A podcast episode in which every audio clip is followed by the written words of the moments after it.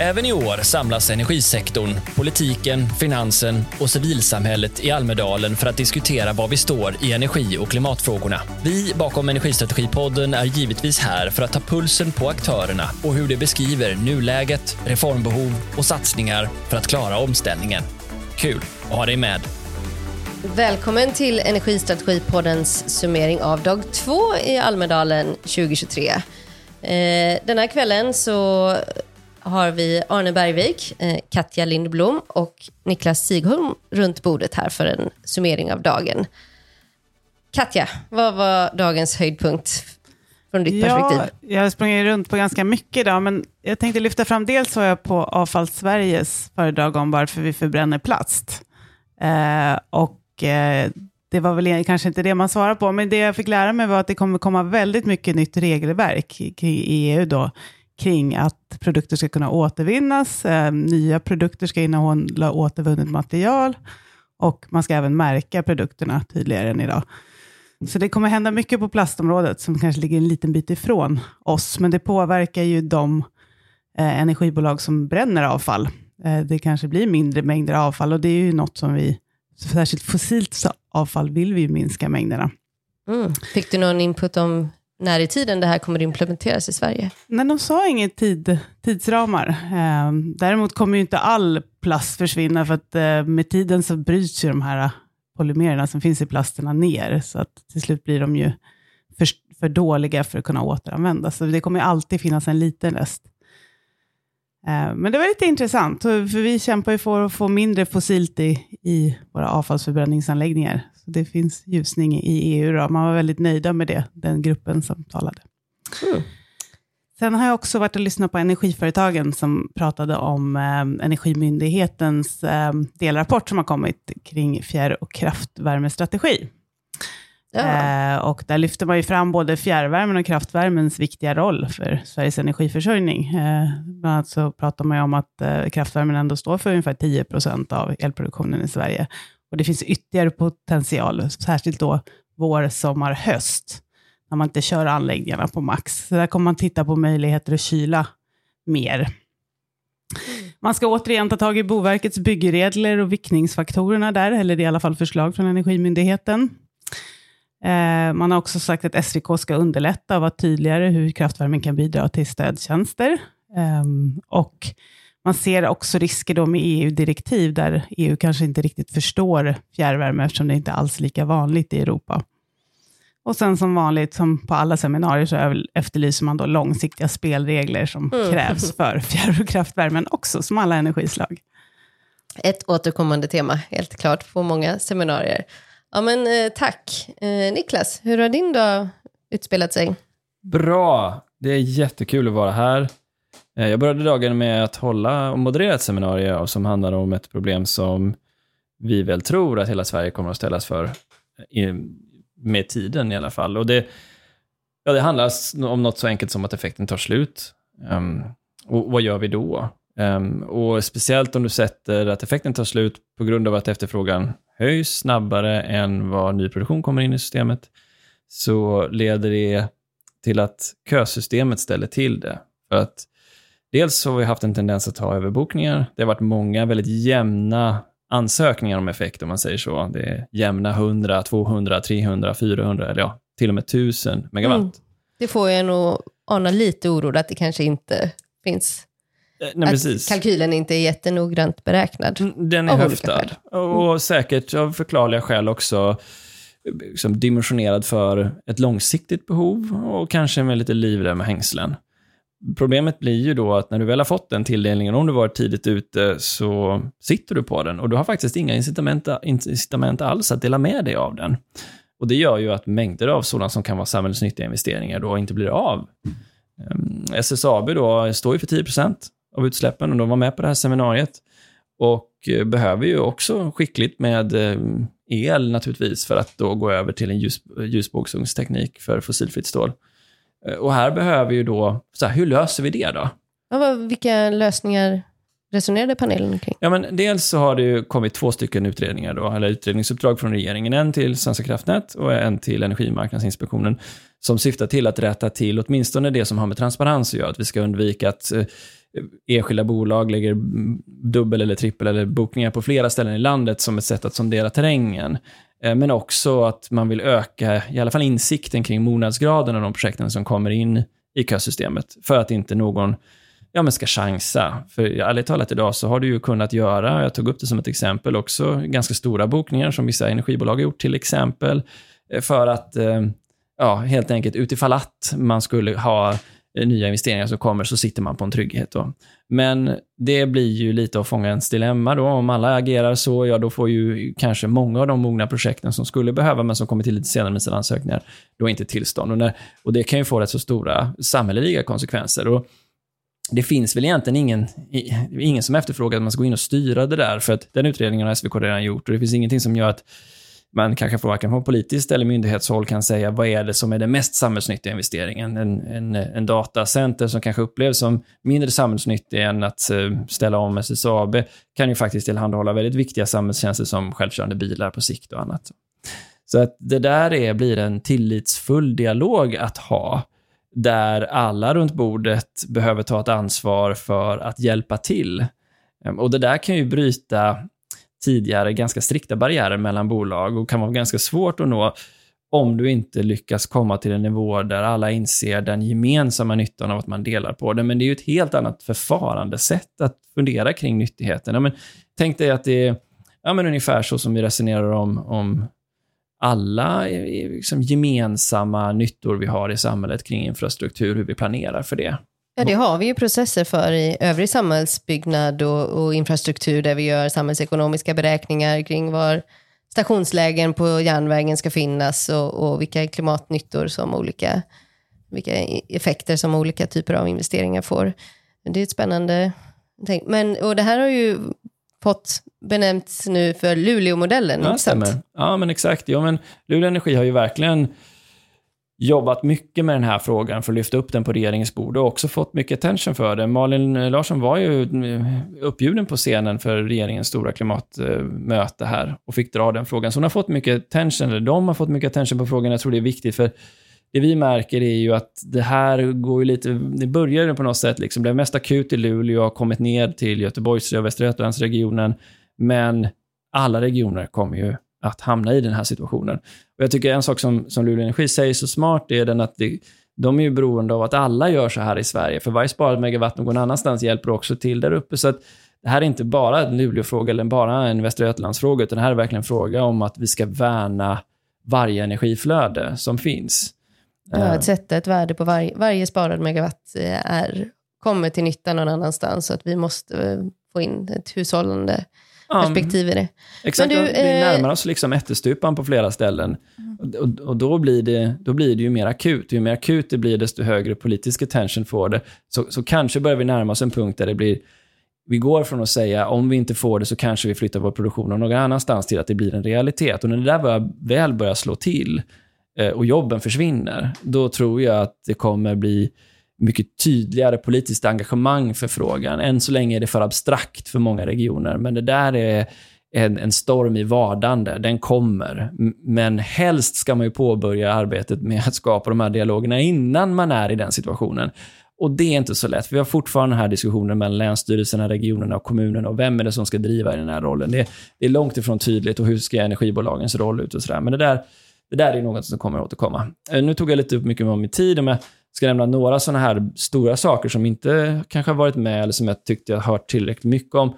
Av kanske förklarliga skäl också, jag vet inte riktigt. Det ena är ju då Energimarknadsinspektionens eh, beslut om att mm, behålla samma reglering som man haft sedan tidigare perioder efter den väldigt långdragna konflikten som har varit mellan elnätsbolagen och Energimarknadsinspektionen som hade på förslag att göra om då, eh, intäktsregleringen. Det får ju jättemånga följdkonsekvenser. Det hoppas jag vi kan återkomma till. Eh, det har inte diskuterats. Man vill fortfarande se de här flexibilitetslösningarna, men vilka incitament kommer finnas i den nya regleringen för att skapa dem? Då? Så att, må hända att den förändrade förutsättningen för lönsamhet väldigt alldeles för snabbt för elnätsbolagen, men det får ju också följdkonsekvenser att många av de goda tankarna som man ville ha in för att stimulera ny efterfrågan nu faktiskt kanske inte alls blir det, utan om man får vara lite sträng då och säga att incitamenten fortfarande blir bygg mer koppar i näten. Eh, och det där hoppas jag nu att elnätsbolagen fortsätter att hålla en dialog med Energimarknadsinspektionen och att man ser också där sitt ansvar i att hitta ja, men sätt att jobba med flexibilitetslösningar. Det har vi ju rapporterat om i till exempel om varför det inte finns tillräckligt med kapital i Stockholm Flex och sånt där. Och, ja, mm. Det där kommer fortsätta. Den sista riktigt stora grejen är ju det som dök upp i tidningen här om att regeringen drar tillbaks eller gör tydligt för Svenska kraftnät att staten inte ska stå för några investeringar till havsbaserad vind. Jag vet inte hur mycket ni pratar om det, men då att eh, Vattenfall, som ju också har varit med i den här podden och förklarat läget, eh, eh indikerar att om det blir så här så är det inte säkert att det blir någon investering i Kriegers flak från Vattenfalls sida, alltså 2,7 terawattimmar ny vind, vilket ju verkligen, verkligen behövs. Så det är ju en bomb liksom. Eh, så vi får väl se hur det blir nu då, samtidigt som det byggs mycket och då säger ju regeringen så att ja, men varje investering behöver klara av att stå på sina egna ben. Samtidigt man väljer för, kärnkraft. Jag vet faktiskt inte något kärnkraftverk som byggs utan statliga subventioner på något sätt globalt i världen. Så jag hoppas inte man målar in sig i ett hörn här där man försöker vara principiell, men där det inte går. Och det är klart, om man skulle vara klar där, så är det ju också så att det finns ju, kalla det vad man vill, subventioner eller annat, men staterna går ju in som, som i Danmark och garanterar energigöra eller garanterar eh, eh, framdragning av, av eh, anslutningar till havsbaserade vindkraftparker. Eh, annars byggs de inte. Och, och vi kan ju välja då att säga att men vi ska inte göra det i Sverige, då bygger vi dem inte. Men om vi inte ska göra det för någon sådan stor planerbar teknik, ja, då faller nog säkert kärnkraftsbyggandet bort också.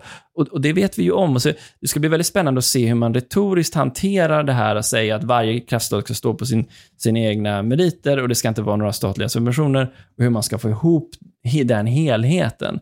För genom att inte ge några stöd, subventioner eller garantier, ja då drar man också undan benen för det som alla säger det absolut viktigaste, nämligen förutsägbarheten. Ja, det är ju en risk som vi behöver hjälpa till att lyfta av på, ja. på nya teknologier och på nya typer av projekt. Ja, så det här är liksom tre jättestora frågor som kommer. Vi har ju inte heller, och det går väl kanske inte i Almedalen, pratat om den bränslekris som finns i landet just nu, att hur dyrt det är med biobränslen. Det är också tyvärr alldeles för känsligt och en jätteviktig fråga för branschen. Det där eh, kanske vi också måste eh, återkomma till, för jag tror att det är ett strukturellt problem. Vi har nämnt det någon gång tidigare. Om inte, om inte kraftvärmen kan säkra sina leveranser, men måste säkra sitt pris till kund nedströms, så måste man acceptera premisser som ingen annan hade gjort i någon annan bransch i energi eh, liksom komplexet. Och det blir jättekonstigt om, det inte, om det här kraftslaget inte ska ha de förutsättningarna. Då, då tappar man ju mycket av det som är portföljhantering och säkerhetshantering.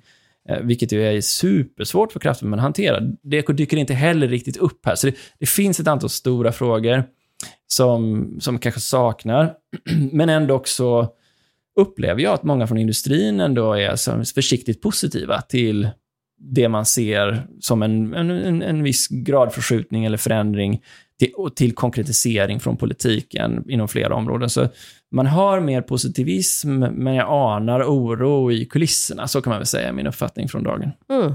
Ja, det är många teman såklart som det återstår att fördjupa ännu mycket mer. Och jag delar en bild av att det ändå pågår mycket kloka samtal. Eh, elnätsregleringen hann väl kanske inte klämmas in i, i nya manus och eh, frågor att ställa. Jag var på något seminarium idag där det var någon som beklagade sig över att ha tvingats skriva om sina frågor till panelen för det beskedet som ju kom i, så sent som i torsdags, eller vad det var.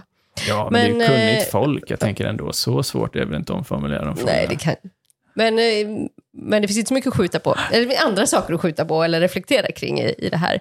Men vi ska eh, försöka hålla oss lite kort eh, här, så då ska jag lämna över till nästa eh, kollega ja. här runt bordet. Arne, lycka till, du... lycka till Arne. Jo, jag ska försöka vara kort, men jag har en del inspel och fylla på där vad Niklas säger. En punkt, den första jag skulle vilja börja med, är just riskerna i systemet vi sitter i. Det är ingen tillfällighet att vi sitter där vi sitter. Omständigheterna har lyftet till ytan och när vi pratar om energibristen i biomassan, ja, det är ju en del av den europeiska energikrisen. Det är en del av bojkotten mot Belarus och Ryssland som vi tappat mycket biomassaimport ifrån, plus den där överspillningseffekterna från att det är ju en bränslekris. Det är ju framförallt naturgasen, men också benen runt omkring, alltså kol och andra bränslen som är substitut som drabbas av eh, höga svängningar då i pris och volym. Och så länge vi inte får en bättre relation med Ryssland och Belarus, då sitter vi där vi sitter. Och just att förstå riskerna i systemet vi är i idag är ju jätteviktiga för att kunna förankra någon typ av förflyttning. Och det tycker jag saknas en del och det lyfte jag ju fram igår också. Just det där att visst, staten kanske inte vill vara med, eller regeringen vill kanske inte vara med och dela risken för havsbaserad vind och anslutningen där tillsammans med projektören. Men vilken risk sitter vi på som land om det inte blir av? Om vi inte får mer kraftproduktion? Det är ju den risken som är den största. Och precis som eh, Niklas påpekar så upplever man här i Almedalen en liten blandning mellan den här den här eh, liksom euforin eller den här insikten att Sverige ligger lite före när det kommer till förnybart i energisystemet som primärenergi och liknande. Vi har en, en eh, pålitlig marknad att investera i. Vi har fungerande myndigheter och liknande. Men det är inte öronmärkta pengar som eventuellt vill investera här och det vi ligger ju efter när det kommer till en hel del av de här processerna som ju fungerar utomlands men som inte fungerar här. Och eh, Krigers flak blir ju en symbol då, eftersom den danska och tyska delen eh, är ju, eh, bebyggs ju. Så att det är ju en konstig situation vi befinner oss i och vi tappar efter där. Och där har flera punkter lyfts fram med just ordet bromskloss. Och bromskloss när det kommer till den här processen och centraliserad process för anslutning av havsbaserad vindkraft. Eh, och i andra sammanhang också när det kommer till flexibilitet som jag tycker är viktig. För det är ju viktigt också att komma ihåg att det inte bara är den nya industrin som ska dra el, utan det är också elektrifiering av den gamla industrin. Och det är väldigt viktigt, för här ställer vi någonstans tillgången på energi till vad vi ska använda energin till, alltså arbetstillfällen. Och det är en risk att inte få det att fungera.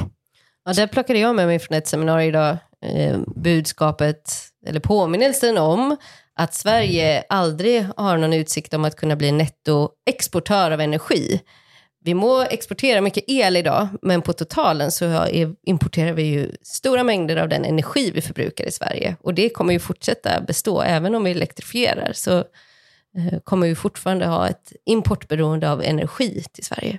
Ja, och mycket av den här elektrifieringen är ju ett, bara ett bränslebyte egentligen, kanske från koks i, i cement och i stålindustrin. Så det är viktiga aspekter att ha reda på här, att vi är ju inte ensamma, vi är inte utpekade av, av Guds nåde och att vi faktiskt är i ett race med många andra länder. Så att det där behöver vi få på plats en hel del, en hel del processer. Så på ett sätt så har vi den här euforin, vilket, eh, vilket läge vi är i. Och så på andra hållet så har vi den här lite mer skeptiska synpunkter och ibland kan det vara lite uppgivet när det kommer till vad som egentligen behövs. Alltså i termer av eh, regelverk och liknande. Jag har en god, eh, ett gott inspel dock. Jag var på Havs och vattenmyndighetens presentation som handlade om då havsplanerna version 2.0 och den gamla regeringsuppdraget som ska lämnas in i december 2024 med samråd i september redan. Och det arbetet bygger på planen version 1.0 som men innehåller ju då fem gånger mer vindkraft, alltså 90 terawattimmar till vindkraft till havs och eh, där tar man också hänsyn till teknologin. Vi har blivit bättre att bygga på djupare vatten, upp till 60 meter, och vi kan bygga flytande fundament med där. Och givetvis att vi har ett betydligt större konsumtionsbehov att tillgodose Sverige. Och det är en dialog med många intressen. Men av 53 utpekade platser tycker Naturvårdsverket att 43 av dem är lämpliga. Och det, det är, är ändå positivt. Jajamän, och det var en väldigt bra dialog där mellan myndigheterna som handlade just om alla de här aspekterna som måste inkluderas och hur man gör det och att det faktiskt eh, går, går framåt. Så det är ju spännande att se att det regeringsuppdraget som är från förra regeringen, om jag inte minns fel, lever kvar där i kulisserna. Hmm. Har du mm. någon sista kort spaning från dagen? Ja, nej, men det sista är det som också Niklas var inne på, att vi har visst en likvärdighet för flexibilitet. Eh, men eh, EU har ju sagt att det ska vara incitament för efterfrågeflexibilitet och det är inte samma sak. Och eh, likadant där att vi har, eh, att vi har ju problem redan vintertid nu. Och förra vintern hade vi ju rejäla besparingar som, som jag tror var Engenic som sa det på Sustainable Innovation Stunds föredrag där om hur individen kan bidra till mer effekt i elnätet som sa just det att förra vintern sparade vi 96 miljarder kronor och exporterade för 9 miljarder kronor men hur bygger vi vidare på det här insikten hos eh, förvånansvärt många hushåll och hur gör vi att vi får en liksom, eh, en, en kontinuerlig kompetens att göra det här. Alltså eh, förmågan att bibehålla den så att det inte bara handlar om liksom besparingar utan riktig, riktig flexibilitet och liknande. Och där saknas ju den flexibiliteten. Och till då eh, nackdelen eftersom det kostar väldigt mycket och tar lång tid att bygga alternativet som är mer distribution eller transmission så skulle vi kunna få mycket på plats om vi använder den vi hade på ett bättre sätt. Och det är ju nationalekonomiskt sunt att göra det. För det är ju många miljarder det handlar om. Men ingen av de miljarderna skulle i så fall tillfalla de som bidrar med sin flexibilitet för att tillgodose eller för att minska det här investeringsbehovet. Nej, vi får ju hoppas att vi sakta men sakta rör oss i rätt riktning där i alla fall. Eh, ja. mot det. Jag, det är många, eh, flexibilitet är uppe på många seminarier eh, och problematiseras kring, så låt oss hjälpas åt att fortsätta föra den framåt. Ja, nu har du den sista Ja, inspel. och det är just det att systemtänket har börjat letas in, tycker jag. Att det diskuteras inte så mycket enskilda saker, utan vad var det någon sa? Hela skiten hela tiden. Hela skiten hela tiden, ja. Precis. Hörde vi från ett seminarium idag också. Mm, men hörni, eh, jag tror det är dags att avrunda. Har ni någon sista, vad är era förhoppningar för morgondagen? Något särskilt seminarium ni ser fram emot att ta del av? Katja? Jag har inte hunnit kolla igenom schemat inför morgondagen ännu. Jag tar det imorgon. Ja, det är en fin start. Arne, har du någon highlight? Ja, lite svårt att avgöra eftersom det oftast blir eh, andra diskussioner och sådant så, och en del improvisation i sista minuten.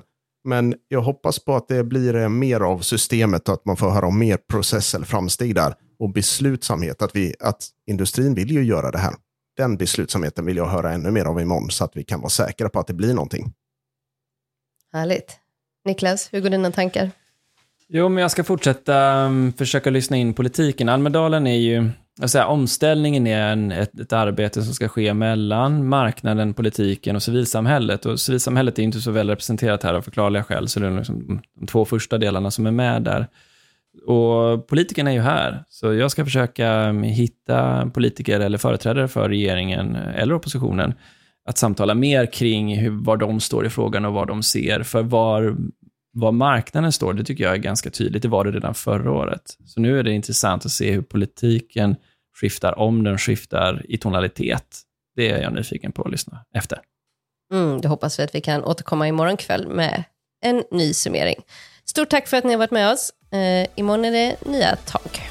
Tack, tack så mycket. mycket.